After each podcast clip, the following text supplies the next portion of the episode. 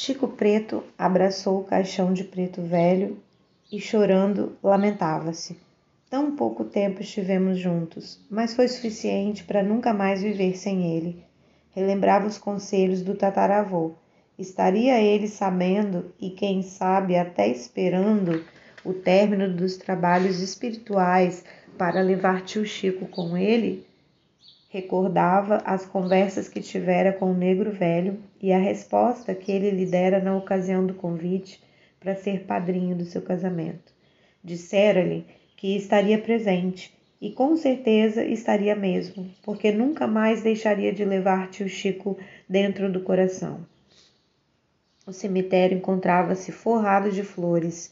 Assim que o corpo do velho Chico desceu a cova, o sol brilhava de um lado e uma nuvem passageira derramava-lhe água na sepultura. O cheiro da terra molhada e das flores cobria o campo santo com um perfume singular. Brancos e negros e gente de toda a redondeza lotavam o lugar. Um bando de pássaros cantava sobre a cova onde agora jazia o corpo de tio Chico. Todos os presentes se ajoelhavam no túmulo de Pai Francisco do Cruzeiro das Almas. Oravam e pediam que cuidasse do amado tio Chico. Na cova do tio Chico, a pedido dele mesmo e seus filhos espirituais, foi fincada em terra a cruz do próprio Pai Francisco, incorporado no negro velho, preparava para a ocasião da sua partida. Chico Preto recebeu do avô paterno todo o amparo paternal. Um novo sentimento tomava conta do coração do rapaz em relação ao avô. Antes de partir, dirigiu-se a ele e o abraçou da mesma forma que fizera na presença de pai Francisco. O avô, chorando, disse-lhe: Meu neto amado, vamos aproveitar os ensinamentos do amado pai Francisco e ganhar um pouco de luz, pois ainda é tempo. Ganhei de Deus esta grande oportunidade e não posso perdê-la. Quero continuar a pedir perdão a todos. Por favor, meu neto. Não posso morrer sem pedir perdão ao meu filho, Antero. Em nome de Deus, interfira por nós. Prometo que farei o possível para colocá-los frente a frente e Deus há de colocar no coração dele a mesma luz que entrou no meu. Daqui a um mês estarei de volta. Quero reencontrá-lo. Pai Francisco, meu tataravô, tem toda a razão. Preciso aproveitar bem meu tempo. Quero tê-lo perto de mim. Por essa razão, quando estiver de volta, gostaria de levá-lo comigo. Professor, nós podemos arrumar mais de mil. Professor, nós podemos arrumar mais de mil. Já avô é bem diferente, o senhor não acha? O branco senhor de cabelos grisalhos e olhos azuis sentia os lábios tremerem. Não conseguia soltar a palavra que estava presa na sua garganta. Apertou o neto nos braços e não disse nada. Meu Deus, gente. É, já pensou? Meu pai me rejeitar a vida inteira e no final eu cuidar dele? Os médiums da fazenda se reuniram à noite. Tô fazendo essa observação aqui falando do pai, porque, tipo assim, é duro. A pessoa não fez parte da sua vida, a pessoa te rejeitou. Né? Não é simples. Ler é simples. O que tá escrito aqui agora, fazer isso no final, sabe? É. e é esse o desafio, né? É esse o desafio, com certeza. Os médiuns da fazenda se reuniram à noite, oravam e choravam, pedindo a Deus por tio Chico. No desespero que acomete todos os mortais, sempre surge uma luz enviada pelo Pai Criador. O avô Sebastião apresentou-se em meio à dor dos filhos espirituais de tio Chico.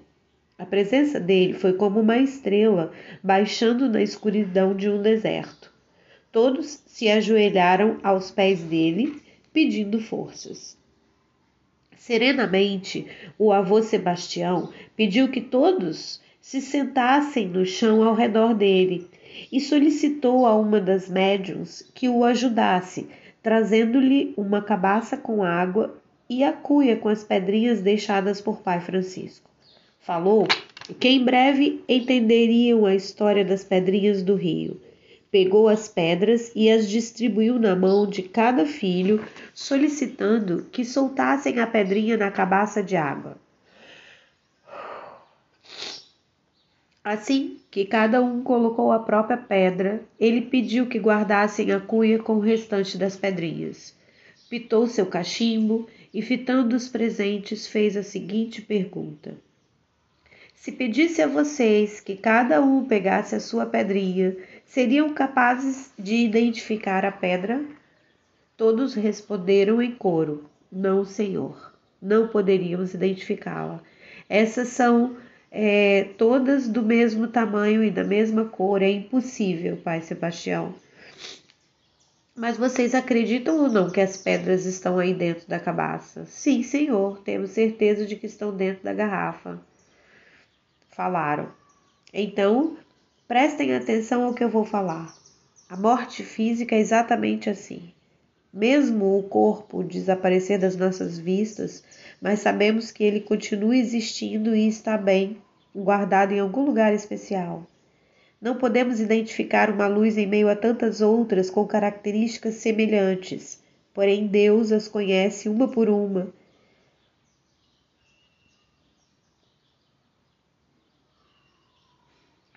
E se não perdermos a fé e a confiança em seu amor, ele será o caminho que nos levará a todos aqueles que amamos e que desejamos reencontrar.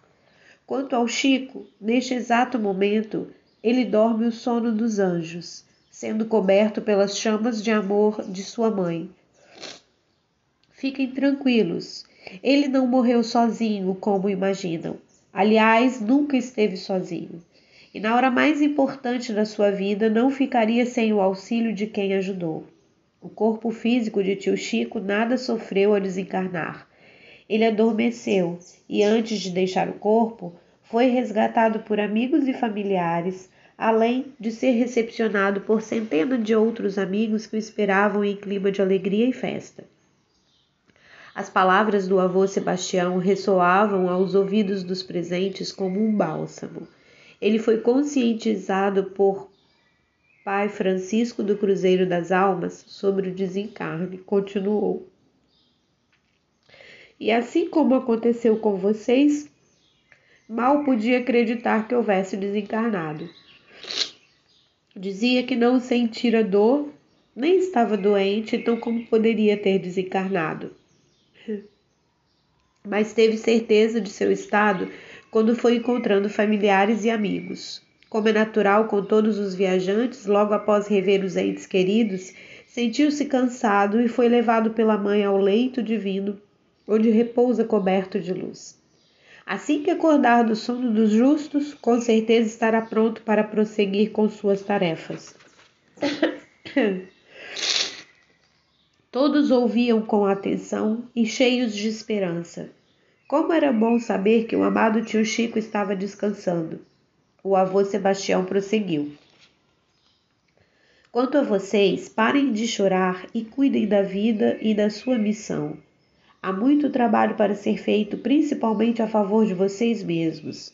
Acham que vão ajudar o Chico chorando e atraindo outros sofredores para junto de vocês? O Chico está dormindo. Não está nem lembrando que vocês existem. Façam o possível para que, quando ele acordar, receba dos que ficam sempre ao seu lado a mesma vibração de luz que recebeu ao lado de lá quando chegou. O espírito que entra em repouso, quando desperta, está cercado de amigos e familiares. Os primeiros cuidados são com os que ficaram em terra. Quando vale a pena o espírito ver e ouvir as mensagens familiares, é permitido a ele observar e agradecido, ele se anima a prosseguir a sua caminhada. Mas quando o quadro familiar é de dor, falta de fé, mágoas e revoltas, o espírito não é notificado para que não sofra com a dor daqueles que amam. Os filhos espirituais de tio Chico enxugaram as lágrimas e pareciam dispostos a levar adiante o trabalho deixado por ele. O preto velho Sebastião, pitando o cachimbo recheado de erva doce, canela e ervas secas, esperava que se acalmasse para passar novas instruções. O avô Sebastião pegou uma garrafa com uma mistura de ervas preparadas para tio Chico e despejou em uma cuia de coco fez uma oração em silêncio e depois convidou a todos para tomar um gole. Assim que terminou, disse: Há algum tempo atrás vocês me viram conversando com o Pai Francisco do Cruzeiro das Alpas, não viram? Sim, senhor. Não entendimos por que os dois conversavam tanto incorporados nos médios. Talvez os assuntos não pudessem ser tratados no plano espiritual, respondeu uma das médiums. Não era que os assuntos não pudessem ser tratados no plano espiritual. O problema é que nós dois não nos encontramos tanto no não nos encontramos tanto no plano espiritual. Aqui em Terra tínhamos mais oportunidade e também traçávamos planos de trabalho acompanhando cada um de vocês. Responsabilizei-me em tomar conta do trabalho espiritual com vocês até o substituto do velho Chico atingir a idade na matéria para poder trazer para cá quem vai dar a continuidade às nossas obras. Entre os muitos assuntos tratados entre mim e Pai Francisco, esse foi o mais difícil, na minha modesta opinião. Os presentes se entreolharam. Todos os médiums de incorporação já haviam atingido a idade madura. Não havia jovens entre eles. Os jovens vinham tomar a bênção dos pretos velhos, mas não se envolviam com o trabalho espiritual. De quem será que o avô Sebastião falava? Amanhã vamos abrir os trabalhos com naturalidade. Não podemos deixar de cumprir nossas tarefas. A única coisa é que vocês devem trazer o filho Antônio Bento até aqui.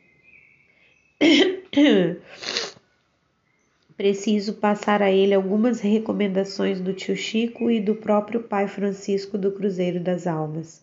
Uma médium respeitosamente indagou. Avô Sebastião, não devemos colocar luto por tio Chico? Algumas pessoas se vestem de luto por um ano quando perdem o pai ou a mãe. No nosso caso, tio Chico foi um pai espiritual. Não precisamos usar o luto em sua memória? Adelina, minha filha, você vai se vestir de preto por um ano para provar a seu pai espiritual que o respeita, que o ama, para ajudá-lo a ir para o céu, para Deus ter misericórdia de você pelo seu sacrifício? Para mostrar a todos que você foi vítima de Deus que perdeu alguém muito amado? Qual é a finalidade do luto? Sinceramente, não sei, avô Sebastião. Os senhorzinhos antigos obrigavam até os escravos a se vestir de preto quando morria alguém da família deles. Eu mesma já vesti luto três vezes por eles e nem os conhecia. E qual foi o seu sentimento a respeito do luto? perguntou o negro velho. Não vou mentir para o senhor ou estaria mentindo para Deus. Fiquei com muita raiva porque tive que tingir as roupas de todos os escravos com casca de angico preto e lama do rio. E quando estava desbotando, lá estava eu de novo. No fundo, nunca me conformei em vestir preto por pessoas que eu nem conhecia e outras por quem dava graças a Deus de terem morrido. Perdoe-me, avô Sebastião, eu precisava falar. Você... Nossa, gente, quanta repetição, né? E, e, até hoje, até hoje, pessoas fazem um luto. Até hoje, gente, meu Deus. Você já deu todas as respostas. Não devemos cair na sintonia negra da tristeza porque um ente querido partiu. Não é fácil saber que fisicamente nunca mais poderemos tocar o ente querido, mas não é difícil pensar que ele vai deixar o corpo físico e trocá-lo por um espiritual. Então é uma questão até de inteligência divina. Não nos perdemos de ninguém, é apenas uma questão de tempo. Não vão se cobrir de preto dizendo que é por sentimento ao tio Chico que ele não precisa disso. O espírito precisa. Precisamos mesmos é do clarão da luz. Outro médio perguntou: Precisamos fazer alguma coisa em especial para abrir o trabalho espiritual? Alguma oferenda no cemitério, por exemplo? Não corremos nenhum risco espiritual pelo trabalho que tio Chico fez conosco? Na verdade, gente, vamos voltar aqui um pouquinho só para falar sobre isso, né? Porque tem muita gente que, que se limita ao que está escrito aqui no livro. Eu não posso perder a oportunidade de abrir um pouquinho mais o pensamento, né? Veja só, é, independente da religião, se é uma religião vinda de África ou de Europa, é tudo religião, né? E geralmente, desde sempre, houve essa coisa. Até mesmo se a gente for voltar lá, o menino Jesus ele recebeu presentes, né? Na estrebaria ali, os três reis magos foram. Isso de acordo com a história vinda da Europa. Agora, do lado de cá, essa coisa de cemitério, levar uma coisa para o morto, né? Ou para quem nasce ou para quem vive, depende da história e aí o, as oferendas que são feitas, né? Os sacrifícios do lado europeu da história vieram havia sacrifícios, né? Sempre houveram sacrifícios de animais, entrega. Agora, de um lado, a história parece bonita e, e, e loira de olhos azuis, e do outro lado a história é abominada, né? Incrível. Mas são é a mesma coisa, tá? É a mesma coisa. Só que o que tá no lado oposto ao que eu creio, eu olho com rejeição. Por quê? Porque desconheço. Atenção mais uma intervenção aqui de consciência, mas vamos continuar. Julião, meu filho, em todos os outros e todos os outros, preste atenção. Vocês precisam fazer algo muito especial para abrir o primeiro trabalho sem o tio Chico e continuar fazendo sempre em todos os próximos trabalhos. Primeiro, trabalhar com amor, fé, respeito, dignidade e honrar sempre as sementes dos ensinamentos que Chico deixou como herança nessa casa. Em segundo lugar, o que é que vocês querem fazer lá no cemitério? Tem o Zacarias, que é encarregado de cuidar do campo santo, os cuidados que precisam ser feitos ele faz. Vocês não devem ir atrás do que não estão precisando. Esperem a hora certa. Um dia todos vão ao cemitério para deixar o corpo físico por lá. Não vou dizer para todos sempre, porque a eternidade é dos espíritos. Em terceiro, todos correm risco espiritual, sim. Se o trabalho que o velho Chico fez por vocês for jogado fora, vocês estarão sujeitos a muitas perdas e tormentas futuras. Ele abriu o caminho e mostrou a cada um a passagem. Só não anda por esse caminho quem não quiser. O avô Sebastião abençoou os presentes e fez as últimas recomendações pedindo de novo que notificassem seu Antônio Bento do trabalho no dia seguinte. Na casa de Antônio Bento ainda reinava o clima de tristeza. Augusto, sentado em uma rede no alpendre da casa, balançava-se ouvindo o canto dos grilos e o bater das asas de alguns pássaros noturnos. Pensava na trajetória do pai como homem. Era um herói, fazia parte dele. Era um diferencial na humanidade. Ele também queria fazer algo que pudesse ajudar o mundo, mas o que? Seguir as pegadas do pai? Teria ele esse dom? Sempre, seus pensamentos misturavam-se. Sobressaltou-se quando o pai lhe tocou no braço. O que há, meu filho? Está tão pensativo? Ficou muito triste pelo velho Chico? Ele foi tão bom. Foi um homem que soube viver e ensinar os outros a descobrir o que é a vida. Estava aqui pensando no Senhor, orgulho-me de ser seu filho, e me perguntava qual caminho devo seguir para alcançar minhas metas perante Deus e honrar o Senhor como um homem que auxilia a humanidade. Não fique assim, meu filho. Sei que você gostava demais do tio Chico. Eu também amava aquele preto velho. Ele me ajudou muito nessa vida. Nisso, chegou o grupo de médiums e comunicou a Antônio Bento o pedido de avô Sebastião para que ele estivesse presente no primeiro trabalho espiritual aberto com a presença é, física de tio Chico. Sem a presença, perdão, física de tio Chico.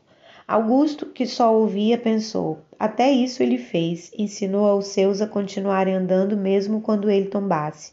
Gostaria de ter a fé e a sabedoria de tio Chico, a coragem e a determinação de meu pai, a paciência e a resignação de minha mãe. Antônio Bento confirmou sua presença nos trabalhos espirituais. Os empregados deram boa noite e seguiram adiante.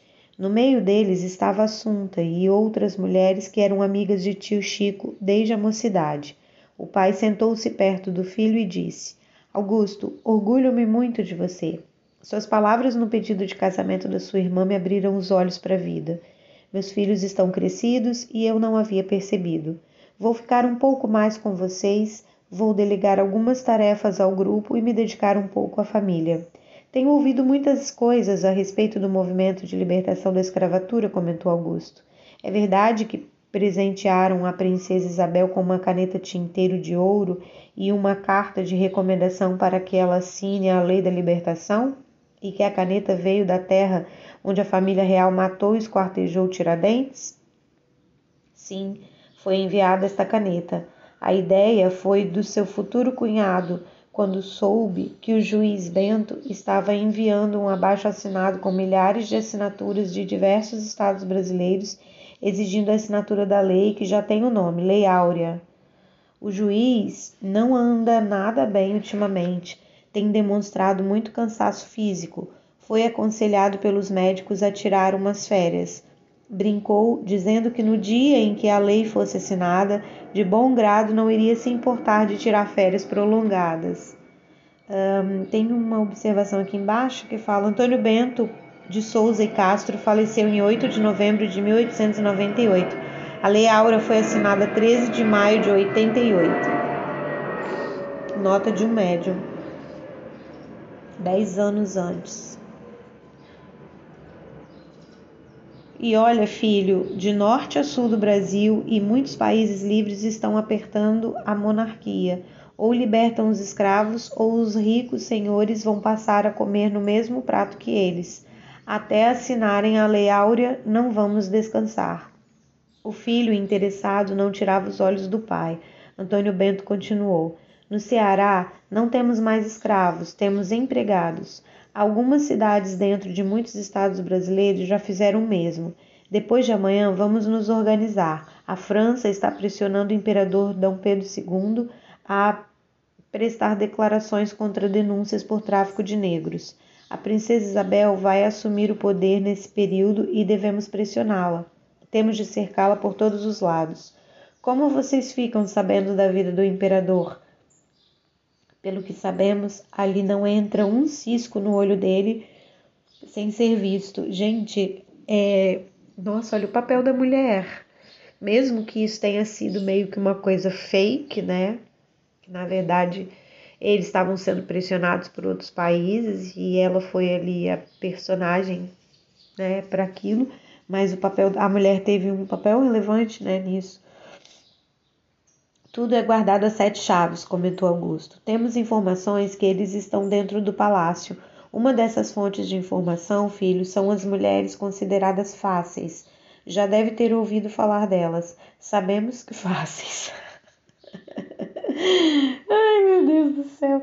Sabemos que nenhum mérito será escrito sobre essas tais como grandes colaboradoras na libertação da escravatura brasileira, que nada, elas que mandavam em tudo, viu? Porque eles até passavam informações na hora, né? Dos amores ali, dos fervores, da farra, é, a diversão ali. Eles abriam a boca, né? E uma saía contando para as outras, e era assim que as coisas iam chegando, né? Na senzala. Nas rodas masculinas brinca-se dizendo que no Brasil não podem falar duas coisas preciosas, cachaça e não podem faltar duas coisas preciosas, cachaça e mulher. Essas mulheres têm pais, irmãos e filhos. São as maiores fontes vivas de informações confiáveis, verdadeiras, aliadas no movimento. É verdade. Não fique pensando bobagem a meu respeito. Eu amo sua mãe e sempre a respeitei. E amo essas mulheres de maneira diferente, como irmãs e filhas. Não posso negar o carinho e o respeito que devoto a cada uma delas. Augusto continuava a ouvir em silêncio. Era uma de suas características, algo que realmente herdava da mãe. Quando o pai parou de falar, Augusto falou. Preciso colher da vida o que os livros não podem me dar. Meu Deus, ouvindo seus relatos, viajei no tempo. Acho que estou atrasado em tudo. Preciso alcançar alturas e dar meus voos. O Senhor é verdadeiramente um homem e tanto. Se um dia fizer um terço do que o Senhor fez, vou me considerar um verdadeiro herdeiro de Antônio Bento. Diga-me, o Chico Preto faz parte de tudo isso que o Senhor me falou? Ele conhece esses planos todos e participa deles? Sim, Chico Preto é um dos nossos maiores colaboradores. É um homem que em silêncio está ajudando a mudar histórias de muitos irmãos. Observando-o, não dá para imaginar. É tão jovem e já faz tantas coisas boas pela nação. Eu é que preciso sair da barra da saia da minha mãe e descobrir o mundo pelos meus pés. Que notícia boa o Senhor me deu a respeito da viagem do nosso imperador. Tomara que a velha Paris lhe faça bem e que sua filha, a ilustre princesa, seja inspirada pelos dons, pelos bons anjos e assine de vez a lei que ninguém aguenta mais esperar. Que os anjos digam amém, filho. Pedimos a Deus que nos ajude. Vamos pedir, ameaçar, jogar com todas as cartas que temos em mãos. Será nossa grande chance. Que pena que tio Chico, grande colaborador para que tudo isso acontecesse, não terá tido tempo de comemorar este grande dia, disse o moço com melancolia. Quem disse que ele não vai comemorar? Aí está o grande engano. Você pensa que o velho Chico morreu. Não lutaria tanto para retirar meus irmãos de sorte do cativeiro se acreditasse que iriam morrer um dia. Talvez os auxiliares talvez os auxiliasse a morrer mais depressa para obter o descanso. Nosso velho Chico vai ser um dos primeiros a dar pulos de alegrias e devo isso a ele. Pai, falou o rapaz, o senhor acredita mesmo que esses espíritos que incorporam a nossa fazenda já foram pessoas como nós? Sim, filho, não tenho dúvida nenhuma. Você sempre recebeu as orientações deles. Não acredita que entendem os sentimentos humanos? para compreender nossas denúncias somente o que já viveram em terras tais dificuldades. Acredito sim, pai. Deus me livre de dizer que não acredito. Já vi tantas coisas acontecerem com a participação deles, seria loucura dizer que não existe. É que às vezes penso que são seres de outras dimensões, bem distantes de nós. Pela sabedoria deles, questionava-se se de fato já foram encarnados. Falando neles, o que será que o avô Sebastião quer conosco amanhã? Apesar da tristeza que abate o nosso coração, recebemos da espiritualidade o bálsamo que acalma e fortifica o espírito. Certamente, este primeiro contato da espiritualidade com os médios foi para trazer o conforto espiritual que estavam precisando. E nós sabemos, nós fazemos parte dessa preocupação espiritual. Pai e filho ficaram conversando um bom tempo. Antônio Bento estava convencido de que não conhecia o filho. O rapaz era um menino com cabeça de homem e sentimentos nobres e elevados. Naquela noite, os moradores da fazenda demoraram a pegar no sono, cada um repensando sua vida. A partida do velho Chico mudará a história da vida de muita gente, refletia Assunta, olhando as sombras da velha lamparina. Dava graças a Deus pela idade avançada, logo estaria seguindo ao encontro do velho amigo. Ia ser muito difícil continuar vivendo longe dele, mas o ensinamento deixado pelo negro velho chamava-lhe a voz da consciência. Viver é um dever que antes de chegarmos à terra assumimos com Deus. Ela não iria, em hipótese alguma, quebrar seu juramento. Faria tudo o que ainda fosse possível para transformar os dias de todos em um amanhã melhor.